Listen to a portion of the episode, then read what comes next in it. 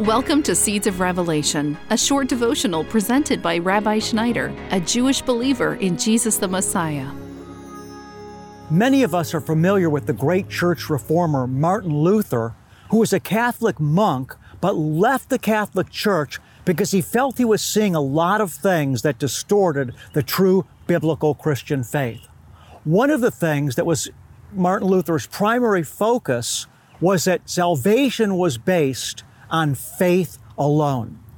One of the things that was happening in the Catholic Church at the time is they were selling what are known as indulgences, that a person could buy their salvation by purchasing certain things through the church. And Martin Luther's premise was nothing that you do can save you.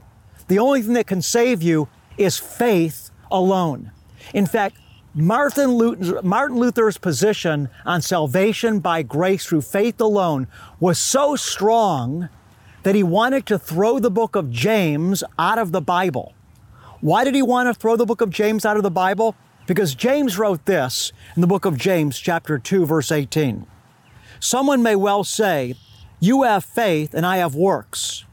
Show me your faith without the works, and I will show you my faith by my works. So the book of James is unique in the sense that James says that faith without works is useless.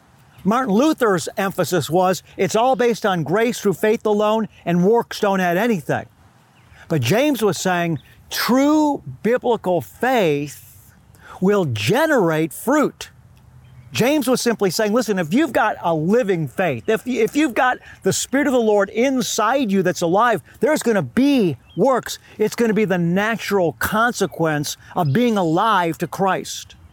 So James says, You're saying to me that you'll show me your faith, but I'm saying to you, I'll show you my faith by my works. So we should recognize that we are under cross examination. The Bible says, that we should examine ourselves, and that if we'll examine ourselves, we won't have to be judged by the Lord. We should always be watching ourselves and asking ourselves, does my lifestyle reflect my faith? Because if we say we believe one thing, but our lifestyle is completely contradictory, what we say we believe is worthless and is not saving faith as the Bible speaks of it. And so we have to ask ourselves the questions how do we treat people? Do we treat people with dignity, with honor, with love and respect? Do we condescend to the lonely? Do we reach out to help people? Are we using our talents to build the kingdom? Are we seeking first the kingdom of God? Are we feeding on God's word? All these are works. These are things that we do that reflect that we have a faith that's alive to Christ, to Yeshua. And so the challenge is, is, is our walk congruent with what we say we believe? And if it is, then we should be thankful that our faith is growing and that we're moving in to the realm of rewards. But if it's not, that means we need to repent. We need to make some soul corrections and we need to bring our lifestyle, our words, our thinking, into congruency with biblical faith. We hope you were blessed by today's Seeds of Revelation.